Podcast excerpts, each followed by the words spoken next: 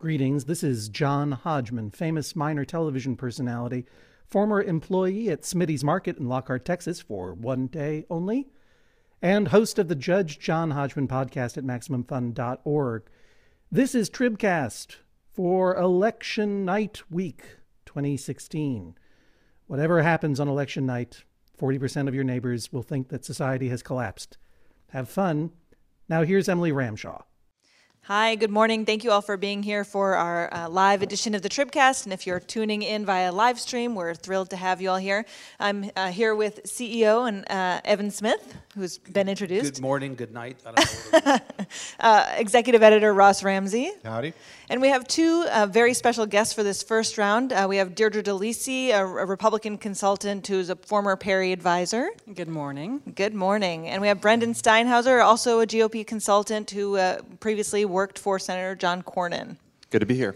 So I want to, I mean, I guess the first question is sort of what the hell happened. Uh, but I'll sort of set it up by saying, you know, you two in theory are the victors today, right? But probably neither of you are feeling particularly victorious. How, how did everyone get it so wrong? I, I think this is a case, we've, we've seen this for a year or 18 months since Donald Trump's been in the race. He's been an unconventional candidate every step along the way. And every step along the way, the political professionals said, well, no, you can't do that. That's not the way it's been done for the last hundred years. And he threw convention out the window. He took the rule book, burned it. And, um, you know, we kept on thinking, oh, well, you know, he'll be a flash in the pan. He won't win the nomination. This strategy only works in a primary, doesn't work in a general election. I think we all just completely misunderestimated, to quote the former president, the electorate this year and how absolutely fed up people are with politics with, uh, with politics as usual. And, um, and I, I, think what we saw was a complete repudiation of what's going on in this country. And, um, and you know, everyone, I can't, almost everyone got it wrong. Who is we? You said we misunderestimated, we got it wrong.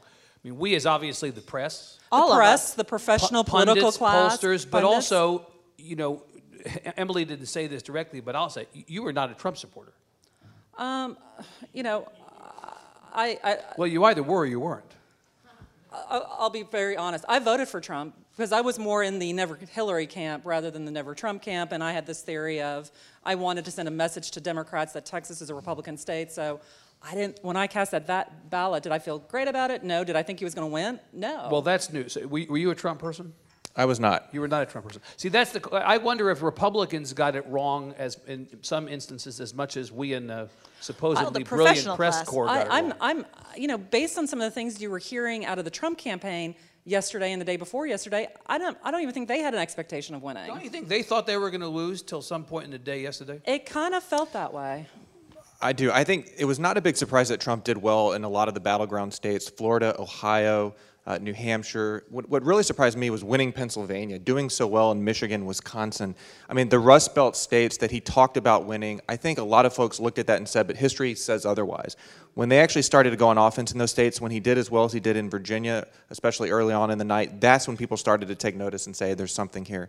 I think, look, for us to sit up here and say we have all the answers would be completely, uh, would be more hubris than we, we uh, should do this morning or any time in the future. I think we really need to look back and say, what are the questions that we need to that we need to answer? You know, looking back and looking at the data afterwards is going to be a lot easier than trying to predict. And that's one of the big takeaways for me this election. So, you know, some of the questions I have are what happened to Democrats? Did Democrats uh, stay home? Did Democrats vote for Donald Trump, especially union households and Rust Belt states? Um, was the missing white voter an actual a theory that actually played out to have uh, some real effect?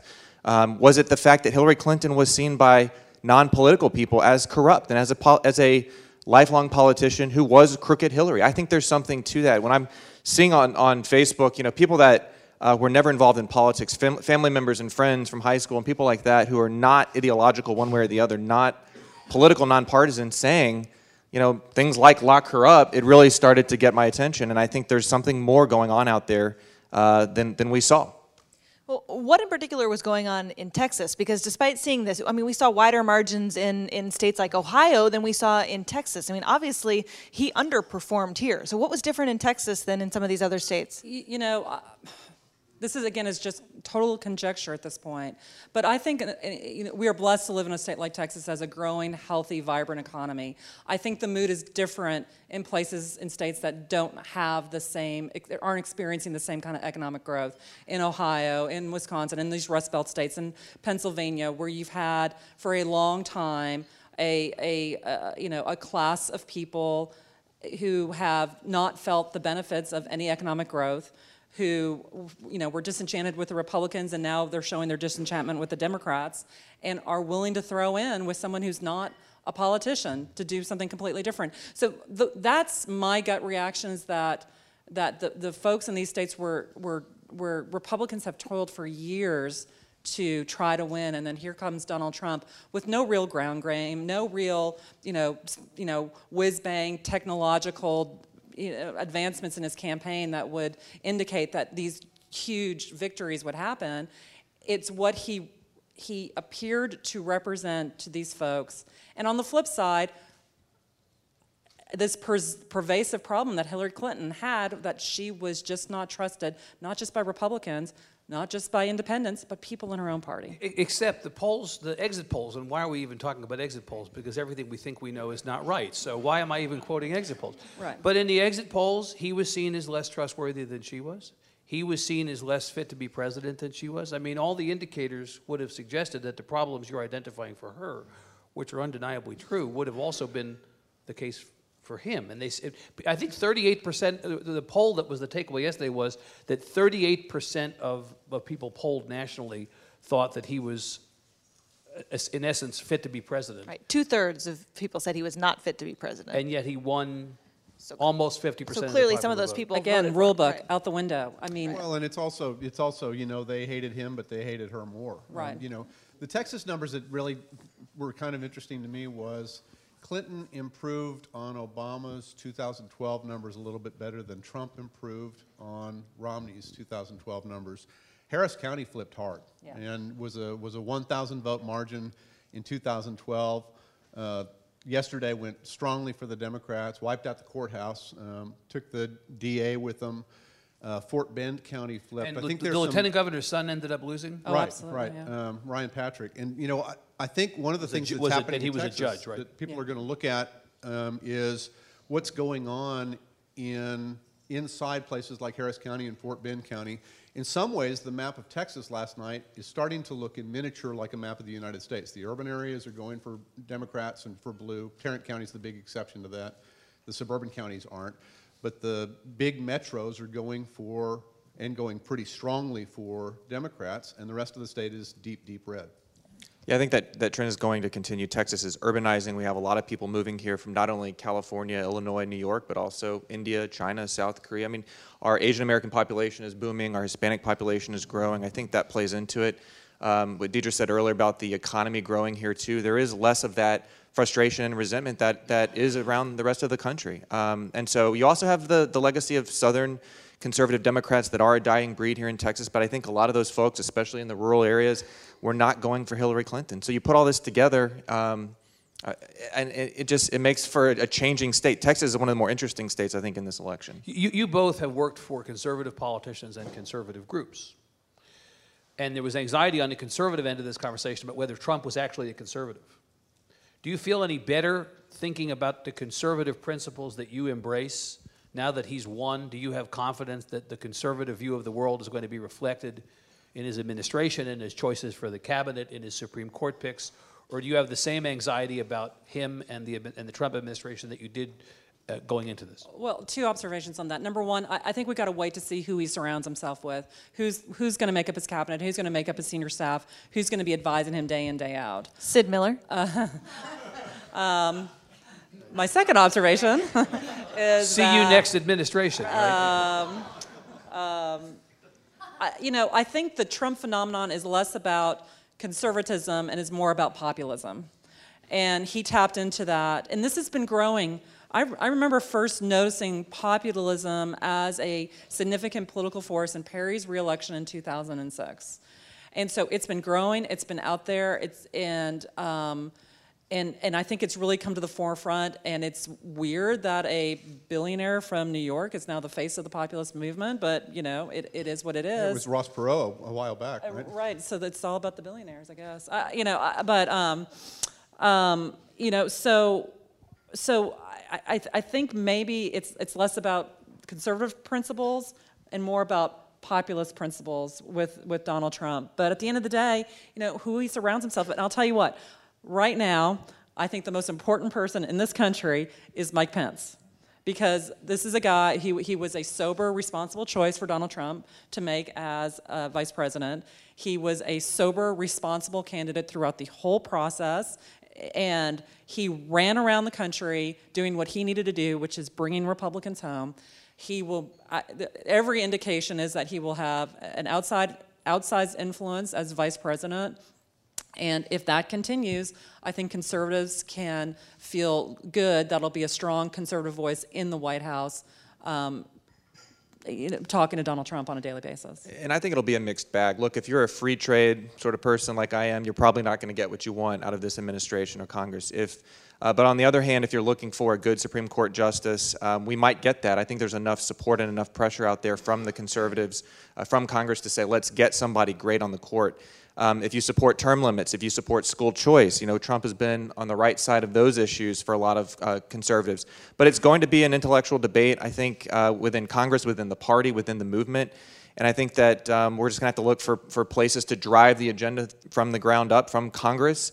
Um, but at the end of the day, he's, he's got the biggest microphone, the, the bully pulpit, and he has quite a mandate, uh, to be frank, when you look at the number of people that voted for him, the, the geographic diversity of his, of his win. Um, and I do think a lot of folks in Congress are going, going to be looking to him to the agenda as opposed to the other way around, which, which is what I would prefer because I think we'll get better policy if it comes from um, folks like Paul Ryan, uh, who he has been at war with. But if they make a peace deal and he says, All right, Paul, give me your best ideas, and he runs with those, then I think a lot of conservatives could be happy about that. Well, uh, we have a few minutes left here, and I do want to touch on some down ballot uh, races. Were either of you or any of you surprised by the Will Hurd outcome? Uh, what surprises did you see in Texas down ballot? I, I think Will Hurd hold, holding on is probably the biggest story coming out of Texas. Um, I think. Um, I, I know Ross disagrees with me, but I, I mean, there were on the on the legislative side, there were three races that we were going to lose no matter what. You know, they, we picked them up last time in, an, in a gubernatorial year, and it was going to be hard to hold on to them. Um, Those race, those races are. oh, I'm sorry, uh, Pena, um, Lujan. Well, Lujan was a little bit of a different, and Galindo. Thank you. Um, I think the fact that we only lost one additional House race is a real victory and a real testament to um, to conservative leadership in Texas. I, I would have Uh, initially there was there was a fear a couple weeks out that that number would have been much higher. Well, especially given the fact that Trump's margin was about half of Romney's margin Right. four years ago. The thought was if Right. he didn't win by double digits, it put more people right. at and risk. at the end of the day, this sounds crazy to say, but Donald Trump had coattails, not only in Texas but throughout this country. He got Pat Toomey reelected. He got Ron Johnson reelected. And he got so- he absolutely he had coattails. I mean, no one saw that coming. But I think from the Texas perspective, that and you know, and what what concerns me as a Republican is seeing what happened in Harris County. That was um, that was that was sobering. That should be a wake up call. Well, on the coattails issue, I will say that you know the you know we do a lot of social media, digital media marketing uh, with candidates and causes, and I will say the the most negative feedback that we got was when our clients uh, criticized Donald Trump for making those statements or distanced themselves from Donald Trump. It was overwhelmingly negative from the base, from the voters. People wanted to see uh, the Republican uh, members of Congress, legislators stand by him. Um, and I think a lot of members of Congress around the country saw that. That's why you saw most of them not distance themselves from him. They were listening to the base of the party. They were listening to Republican voters who said, you know, essentially we're tired of the political correctness. Um, you know, they extended that a lot farther than a lot of us would be comfortable with. But that was the message: was look, she's getting away with everything. Uh, the media is completely on her side. I mean, all these things that he said the base was saying. And, and I think that ended up being a winning argument, not only among the base, but alo- among a lot of folks who probably voted for Barack Obama, believe it or not, in 2008 and, and 2012. I think we'll go back and look at that, and you'll see a lot of people in Michigan and Ohio and Florida and elsewhere, people that are not partisan, they're not necessarily ideological, but they really did see uh, this as a referendum on the Clintons. They see this as a referendum on the status quo and the establishment. And they wanted to elect the, the outsider, the true outsider, the one guy that could blow it all up. Um, they may or may not regret that vote in the next two or three years. We'll see. Um, but it's crazy to think about. We could have a, a Trump Hillary rematch in four years. Does Perry go into the cabinet, De- Deirdre? I, I- you know, I don't know. I've, but I've said from day one, and Rick Perry is a fantastic public servant, and that's what he loves to do, and he does it well. And I think President Trump would be well served to have someone like Rick Perry, who has a long service uh, record of service, successful record of service, and you know, if it's something he wants, I hope it's there for him because I think he'd be fabulous. And what about Ted Cruz? Is he appointed to, to replace Scalia or Ginsburg? You know, I He has to get Senate confirmation. yeah. No, I think they'd give that. yeah, to but if the Senate does not like him as much as they say, they'll be more than happy to confirm Yeah. him, won't they? I I think it would be a stroke of genius for, for Donald Trump to put Ted Cruz on the Supreme Court. Um, he's brilliant. He, he is, uh, you know, that was his biggest rival, of course, in the primary. I think if he did that, he would unify a lot of the party. Certainly the people that were not happy for, with Trump, who didn't support him in the primary, who stuck with Ted uh, all the way.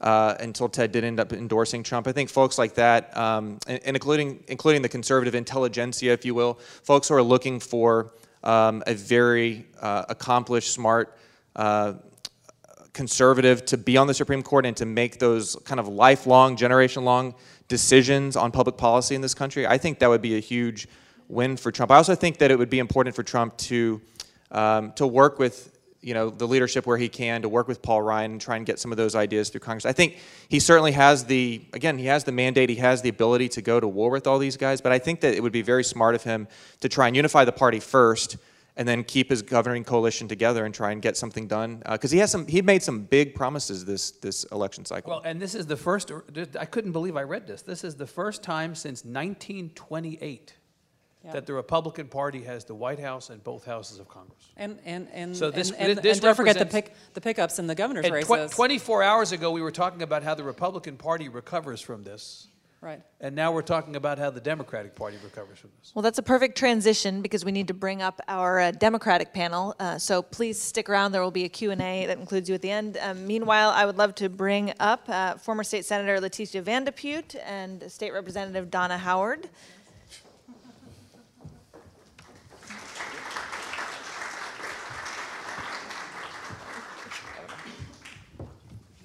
So, which day after the election stinks for you more, Leticia? This one or two years ago? two years ago it was personal, but I mean, we knew what the odds were. This one, uh, we really thought that uh, Hillary Clinton had a chance to, to make history. I mean, the, the, the numbers, the, the projections were, you know, 90% for Hillary, 70% for Hillary, 80%. What happened? How did everyone get it so wrong? How did this go from a night that you all were expecting to be victorious to what many Democrats are feeling is sort of despair? I think if the election were held two weeks earlier, the polls might have been correct. But certainly, the last two weeks of the campaign, you saw um, more email disclosures, you saw a lot of questioning. And I think the brilliance of Kellyanne Conway of going into states where they saw a little bit of erosion, going into the Rust Belt, and uh, really doubling down on, on some of their ground game there where they had none before, really paid off. Uh, but when you look at the map, there's about 150,000 votes if you take some key states that had gone the other way, we may be singing a different tune this morning.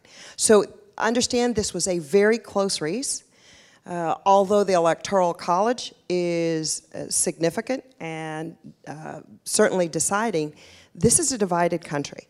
So the real work begins today and how Republicans, both with the presidency and both chambers in the federal government, can govern. And the backlash, I think, for uh, Republicans in Texas is who's the bad guy? If your whole uh, playbook here is bashing the federal government, how do you bash a Trump administration?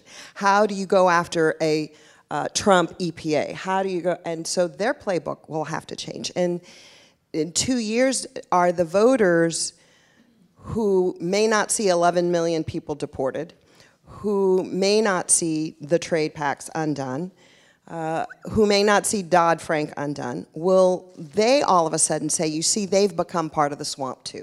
So I think the real challenge will be in the next two years to deliver on some of those promises, and then what happens to this very, very finicky electorate when the very difficult promises may not get done. What's the what's the Democratic version of the autopsy? You know, after Romney lost four years ago, the Republicans went through this famous self-examination autopsy. They called it. Came out with a report that Trump basically threw away, but they basically said these are the things that Romney did wrong. What's the what's your first blush take on the Democratic autopsy? What went wrong this time? I think that when uh, you always do a postmortem, right?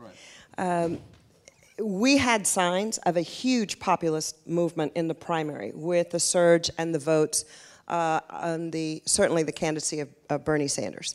We, I think that that was evident, uh, and but for a tragic family loss in Joe Biden, we might have had a Joe Biden out there. But we, the Democrats did number one, did not have a robust primary as the Republicans did. Uh, and all politics is local. So if you take state by state by state by state, uh, that's where I think it, it's going to be. Uh, what happens in Texas in four years, in six years? What happens in the Rust Belt? And what happens to those blue collar workers in the Rust Belt when they wake up and those CEOs tell them it's really not the trade agreements, it's a technology and uh, a different type of manufacturing, a robotics manufacturing that is eating our lunch. It's, it's not necessarily the skill set that you have and not a trade agreement. It is an information and a technology economy that's driving the jobs in a different direction. And how uh, those those are the challenges. So I think for us, it's going to be what happens in Texas. Certainly, we had wins in Harris County, Bexar County, but the Rust Belt is going to be a totally different autopsy than what happened in Texas what happened in Florida is going to be a totally different autopsy than what happened in Pennsylvania. Well, uh, speaking about Texas, I mean, Representative Howard, do you see a silver lining given te- Texas's margin was, you know, narrower than it's been in two decades? Well, I think uh, were the ultimate results uh, different than they turned out to be, that we would be up here talking some about the positive things that did happen in Texas in term, uh, from a Democratic perspective. I mean, Ross mentioned a while ago about the increased uh, numbers that voted uh, for Clinton above what Obama got. Right. Uh, significantly higher right. than on it's the about, Republican. Yeah, about 300,000, right? Yeah, something like that. And, right. and also, she did about four percentage points better than Wendy Davis did two years ago. Exactly. Right. And held it to uh, a single digit. Uh, yeah, it's close. It's 9 yeah, or 10, right, right there. Close closer than we've been. It's the closest presidential race since Ross Perot was running as a third party candidate. So I think there are some things that we can look at this, that, that indicate that Texas did do some things that we could, as Democrats, take some comfort in, if you want to use that kind of a term. But uh, this is not going to change a whole lot about what's happening in Texas. Uh, the, the legislature is going to be very similar to where it was before. We lost our only statewide uh, elected official, but of course that's somebody who was elected as a Republican and switched. Um, you know, I, I, I think we're going to be in the legislature doing exactly what we were going to be doing regardless, and that is playing defense because that's what we have to do in the minority that we are, and I don't see that being any different. Maybe we'll save some money because we won't be suing the federal government as much, I don't know, and we could use that for some things that we need to pay for here. A Republican consultant texted me last night when it became clear that Trump was going to win to say the Democrats will now suddenly be more competitive in Texas in two years as a result of it being the midterm of elec- election in the first term of a Republican president. Well, certainly that happened last time. But did, uh, did you nec- I mean, I wonder about that. Do you necessarily think that this is a silver lining for Democrats, that Trump being in the White House presents more of an opportunity for the Democrats to come back sooner?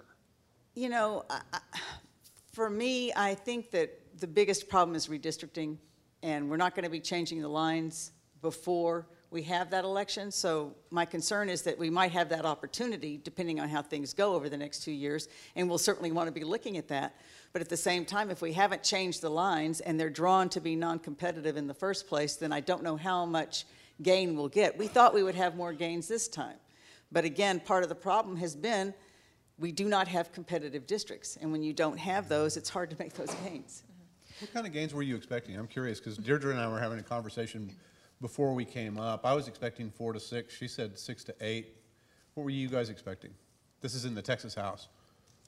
Well, we were obviously looking at three that we thought were for sure. Right. And then probably had another three to four that we were thinking could happen. I mean, the most optimistic numbers were probably way out of line, and we weren't Right. really thinking that. But, um, you know, I brought up some numbers that I wanted to remember because this is all just new, and I don't have enough time to remember all this. But one of the things that we did gain were women in the legislature.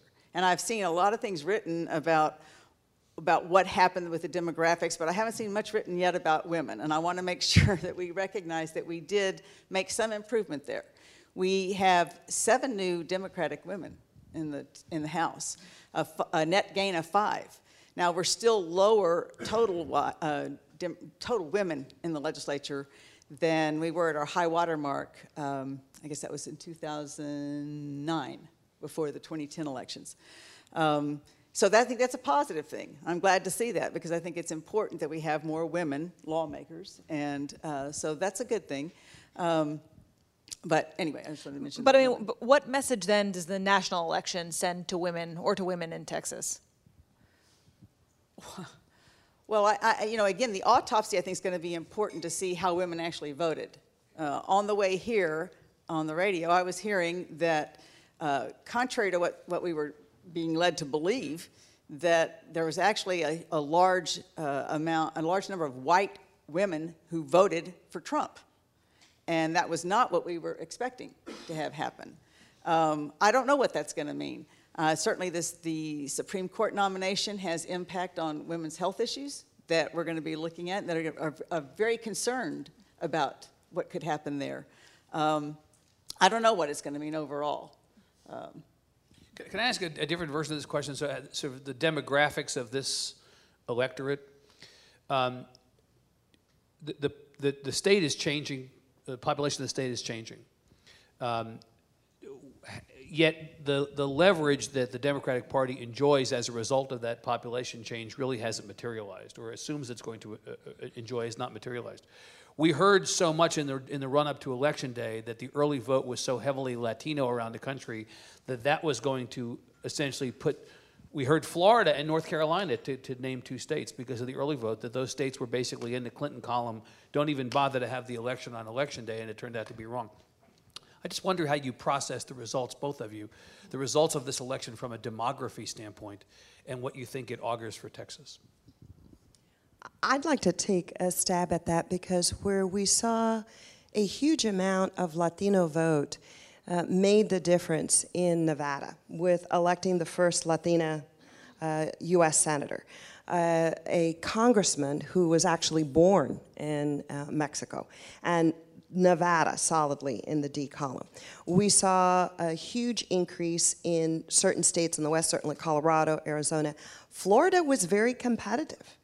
Uh, and I think when you see that I 4 corridor, we'll see that the vote, uh, th- that Latinos aren't monolithic, that there are Puerto Ricans and Mexican Americans and Dominicans and Colombianos and Cuban Americans, and the Cuban American vote may be a generational vote. Um, but in Texas, we're prim- primarily Mexican American.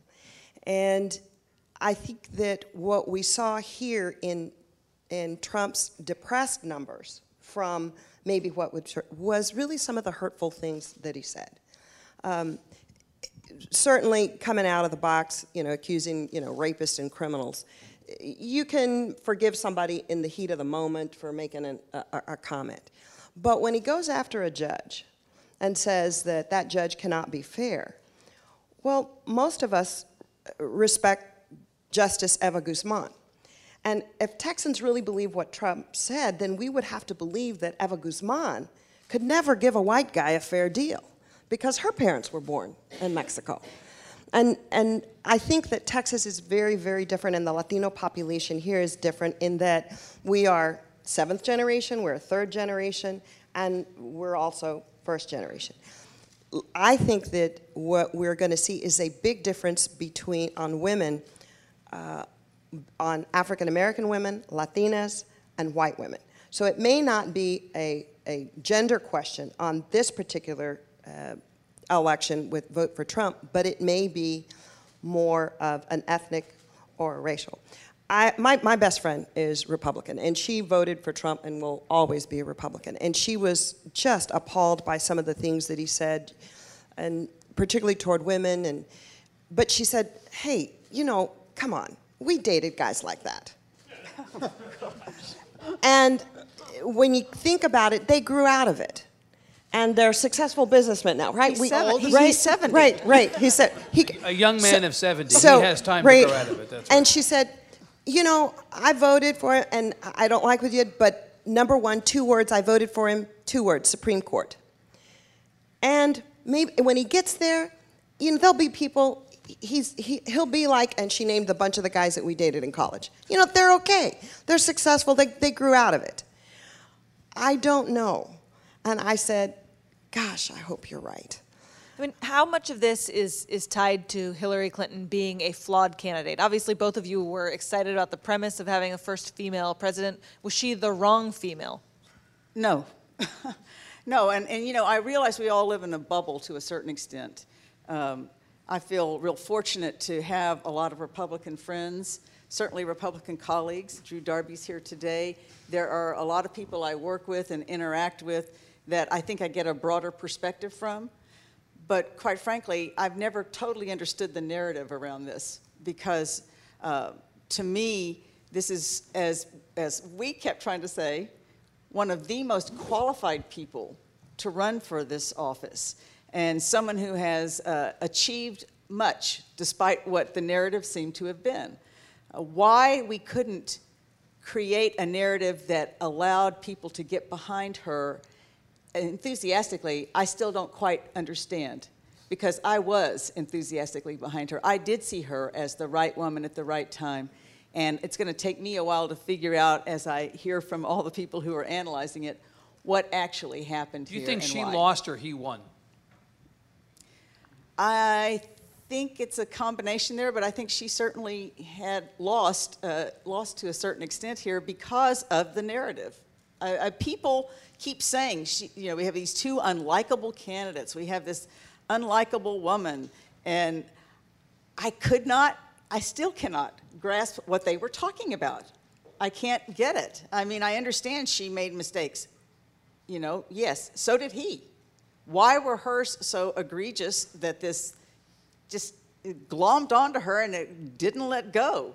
And I can't help but raise the specter, as, as we have several times in this campaign, of there being a difference in how women are, are uh, perceived, how women are treated, the expectations of women.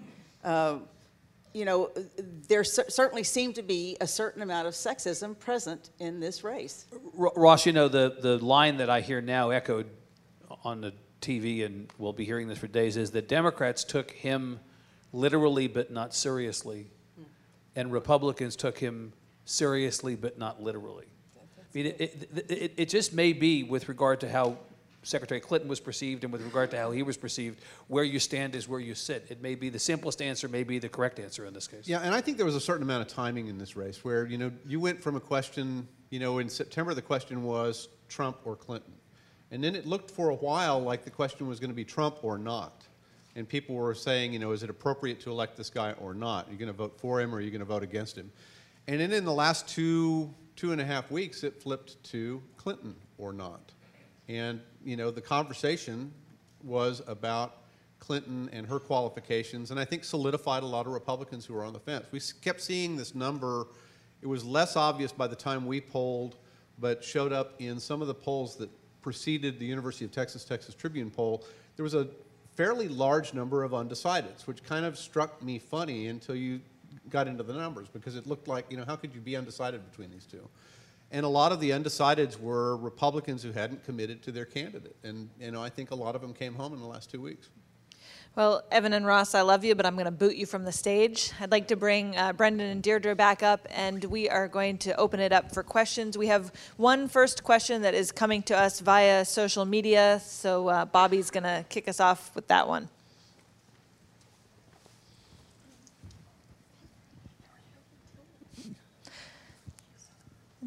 Go ahead, Bobby. This is a question coming from a live stream. Um, how quickly and what action do you think the Trump administration will take regarding Obamacare? How, how quickly will the Trump administration act on Obamacare? the day, I mean, it, I, I- I view this election as we are, the, the Republican Party are the, is the dog that caught the bumper, okay? Now what do we do with it? And, I, you know, like two or three weeks ago, I was on a different podcast where I said, oh, 2018 is going to be a bloodbath for the Democrats. And here I am today saying 2018 could be difficult for the Republicans if the Republicans don't show that they cannot, if, if the Republicans show they can't lead. And so I think, you know, the Republicans have about 18 months to show that they can do something to replace the Affordable Care Act. I mean, it's not just a matter of get rid of it and move on. It's, you know, get rid of it and come up with an alternative. So it's not a long period of time to start acting on these major promises that we've been making for many years. And, and so I think um, it's, it's going to have to be fairly quick. Yeah, I think I think um, repealing and replacing Obamacare will be at the top of his list. It's certainly at the top of the list of Congress. Out of all the things that Donald Trump talked about, this is something Congress really wants to do. Um, I think you'll see that happen very quickly. And also, when I talk to grassroots voters out there who are Trump supporters, who are furious at the establishment and furious at their own party, they would say they didn't deliver when we elected them in 2014. We had the House and the Senate. Now that we have the White House, expectations are going to be very high that Obamacare is repealed and we expand health savings accounts. We are allowed to buy health insurance across state lines. We decouple health insurance from employers. All those reforms better happen, otherwise, the voters are going to be apoplectic. I think one of the changes that would happen fairly quick is more flexibility within the Medicaid program, maybe block grants to states, and that will put pressure on states uh, like Texas who have said we can do it better to prove up can we do it better. And uh, right now, our uh, systems that we control, particularly our child protective system, is in disarray. That's going to cost more money. So, just having the money to do so, uh, we have a complex set of uh, reimbursement schedules to hospitals. Uh, if doctors think they're going to get more autonomy, that may not be the case. And I think the real people who are scared this morning and frightened to their core are the CEOs of the pharma companies. Both Bernie Sanders and Donald Trump said they're going after pharmaceutical drug prices. Uh, they cannot address uh, Obamacare without uh, going back on the thing that you can't negotiate fiercely on those prices, and he said so. So I think you'll see that in the stock market immediately this morning with those pharma companies. So that, I think, will be an indicator of how quickly they can move. But understand that's also U.S. jobs that's tied to U.S. pharmaceutical manufacturing, research dollars. So just to say that we're going to totally repeal Obamacare, there are so many variables in there that it will take maybe more than just the first 90 days to do so. But I think what we may see is some block grants come our way pretty quickly. Let's take another uh, question from the audience. Yes. Hi. Um, so it's looking like, um, uh, let's see, Clinton suffered her biggest losses in places where Obama was strongest among white voters. So it's beyond just deplorables. Um, can you just speak to the economic reasons for um, that that you might attribute to this um, election? So what role, right, what role did economics play and, and people in some of those Rust Belt communities play in this switch over from folks who voted for Obama and then uh, voted for Trump? Well, I'll be happy to take that on first. I, there's a great book by Charles Murray called Coming Apart, which talks about uh, over the past 30, 40 years the discrepancies between kind of the white working class and the, the so called elites or the new upper class. And I think this is, this is something that speaks to the heart of the Trump campaign. Uh, when he's talking about jobs leaving Michigan and Ohio and Pennsylvania, manufacturing jobs, not only over the last few years, but the last few decades. Uh, when he's talking about trade deals, when he, and I think also some of the, uh, the rhetoric on immigration has to do with um, the idea of competition for jobs, and you can debate that. But I, I do think economics played um, a, it played the most important role in this campaign as opposed to other issues like uh, national security, healthcare, energy, any of those types of issues. Um, I think he was speaking to people basically saying, you know, you, the taxpayer, you, the small business owner, and you, the factory worker, you've been left out. You've been screwed. Uh, while Wall Street gets away with it, while you know big corporations, big unions. I mean, basically, he's he's made this populist argument that ties all of the um, anything that's big uh, together and puts it in Washington, D.C. and New York City and says, those are the elites, the coastal elites have failed you, their policies have failed you, um, and they know exactly what they're doing. I'm going to fight for you. And I may be a billionaire, but I'm from Queens. And, and I think there, that people bought that message and people uh, believe him and believed him. And I think he, again, he's made some big promises and now he's got to deliver for those voters because they could very easily go back in four years to somebody else. Representative Howard, I mean, how have Democrats failed to connect with those voters, with those people, with that sort of resentment, and frustration? Right. Well, uh, you know, here in Texas, I, uh, we've talked continuously about the fact that the Democrats have not done the kind of job that they need to do in creating the message that resonates and that we are actually all on the same page and we're actually conveying to Texans what it means to be a Democrat and what democratic values are and what we offer. I think this has been a challenge for years for the Democratic Party. Uh, but I do find it uh, interesting here when thinking about it from the, the, the national level and, and then going back to Texas.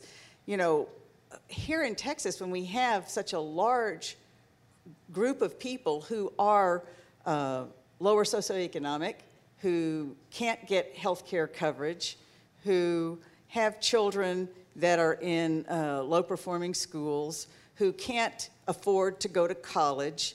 Um, you know, the list goes on and on, and we've got the CPS system that was mentioned. Um, here, it seems to me that those who are in that position uh, have a Republican led legislature and statewide leadership who have not offered them that hand up. In fact, we're constantly challenged in the legislature to figure out how to get the necessary resources to folks so that they can get on their feet. They can uh, attain the American dream, the Texas dream, uh, be part of the so called Texas miracle. Um, so I, I, find it uh, kind of contradictory in a sense to what I see at the national level. Um, I, I, don't know what the issue is here, though. I can't. I, again, I, I, think it's our message. How do we get it across that that that Democrats are actually there fighting for those that uh, need that hand up. Um, it is, we're not getting that message out there. We did make some gains this time. We have, instead of 51, we have 55 Democrats in the House. Um, we got, have three new Hispanic net gains, uh, but we still have uh, myself being the only Anglo Democratic woman in the entire legislature, which is where I started in 2006 as well somehow we're not connecting. And I don't know what the, I don't know what the answer is to that. Other questions? Yes, sir. Ross pointed out the fact that uh, Trump underperformed in Texas, only getting 9%. Uh, Fort Bend County, for the very first time, has flipped Democrat. Harris County went Democrat. Dallas was at 61% for Hillary. Travis County was at 69% so, Brendan and Deirdre, if you're going to have lunch with Tom Mechler, the chairman of the Republican Party this week, what is the first thing the Republican Party has to start thinking about doing? Because Donna mentioned the midterm elections coming up in just two years. So, what is it that you start doing next week uh, to address this trend that seems to have taken over? I mean, I was laughing when people said, you know, Texas was turning purple uh, it, it, appears that that may be the case. And then the second part is, Senator Representative, what does the Democratic Party do starting next week to, to build on what appears to be some kind of momentum? What are your marching orders? So I'll take that one on. Uh, something I'm very passionate about. I think Republicans need an urban agenda, and I think we have one. And I think that Tom Mechler and the Republican Party of Texas have done a good job with the outreach side of that. Now we need to take the policy ideas directly to urban voters. What am I talking about? School choice, getting inner city students, getting uh, minority students who are in failing schools to have more opportunity. Uh, that creates lifelong opportunity. Um, transportation, fixing transportation, keeping property taxes low for homeowners. Um, and also criminal justice reform. That's something that Republicans have led on. We need to lead with those issues with voters in urban areas, talk about uh, those issues, pocketbook, opportun- pocketbook issues, and opportunity uh, to urban voters, and that's how we, we compete. I do think there's a huge rural urban divide in this country. You'll see that in the data in this election nationally. You'll see that in Texas as well, that rural voters overwhelmingly will go Trump. City urban voters are going uh, Democrat and going Hillary Clinton. And I think the Republicans, um, you know, it's, it's one of those hard things where in, until we're sort of forced to deal with that in a real way, we, we won't. Um, but I think we have to get started now because, you know, four years from now it's going to be more difficult in Texas. Eight years from now it's going to be even more difficult. Why? Texas is urbanizing. Te- the Latino population is, is growing. The Asian American population is exploding in this state. And where do a lot of those folks live? Cities, suburbs, Fort Bend County, one of the most diverse in the state. Um, so we have a lot of uh, good things, obviously, that came out of this election for us, but we have a lot of work to do, and it really behooves us to get to work tomorrow uh, to deliver that urban agenda to voters. What do Democrats have to do tomorrow? Uh, similar to what he just said. Um, I think we have to make sure that we have that message that I still contend we do not necessarily have. When you ask anybody on the street, maybe even somebody who is not politically involved, what a Republican is, most people will give you a quick answer to what that means to be Republican. When you ask the same thing about being a Democrat, it's oftentimes, well, it's the opposite of, as opposed to what do Democrats actually stand for. And I like to say over and over again that Democrats stand for healthy families, equal opportunity, and responsible government. Whether that's the right message or not, I don't know. But we have to have some kind of a message, I think, to move forward.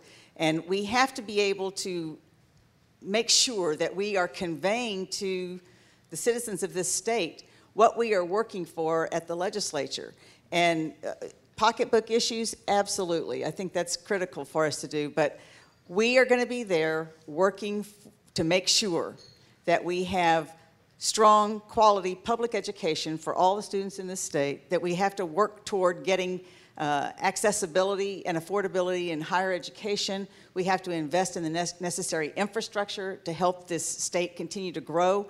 Those are the things that we're going to have to do and fight for. I know we're already prepared to do that, but we've got to convey that to the citizens of the, state to make sure they know that we are there fighting for them. I think one of the things that is a great difference is that Republicans have been very successful at bringing the message to the individual and the individual family. And Democrats talk about a greater public good, about what is in the future, something that is hopeful. And Republicans have very successfully, this election and past, have tapped on anxiety, fear, anger. I think that the Democrats are going to have to look at how do we tap into that individual and their feelings and lot, not maybe by data or what's going to be good for the future or outside, but what's happening now in your family, in your neighborhood, in your community, whether it's a rural or urban, and make it very personal. Because going for the greater good and let's hope for the future hasn't really been very fruitful for us as a state. But we've got to start thinking more about individuals and what it means to them personally. I think we have time for one more. Yes, ma'am. Do you think that if we had two presidential candidates, the same we have with the same experience, the same uh, qualifications, but both were male, we would have had a different outcome?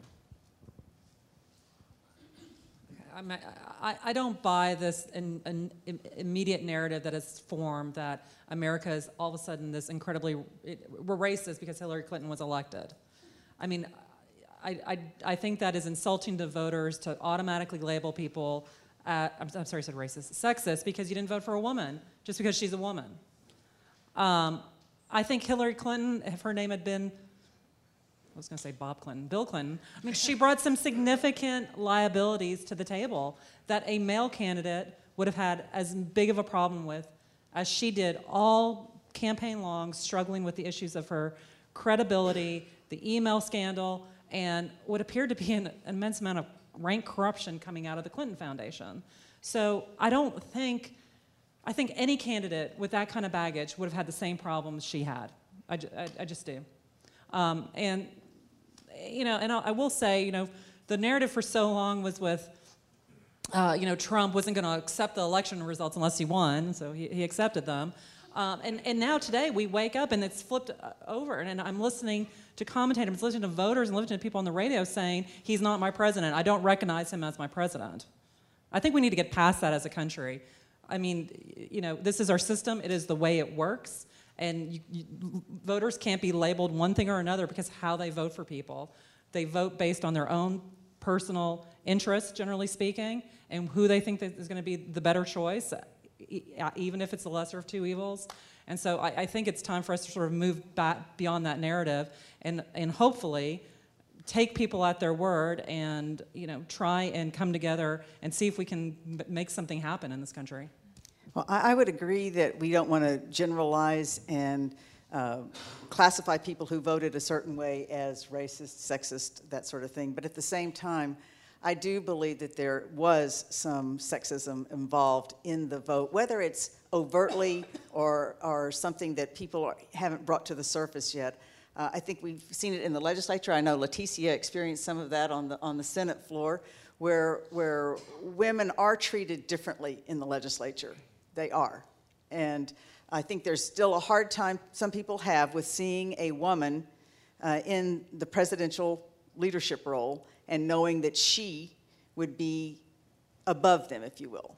And I, I do believe, whether, as I said, it's overt or covert, there is a, a certain amount of sexism there. And when I try to reverse in, in, in my head and, and see that if Trump is a woman and Clinton is a man in this same race, um, I think that, that we would see the th- some of the things that Trump said and did a lot differently if it were a woman saying that. And I do believe we would have treated a, a uh, male Hillary Clinton candidate much differently than we treated her.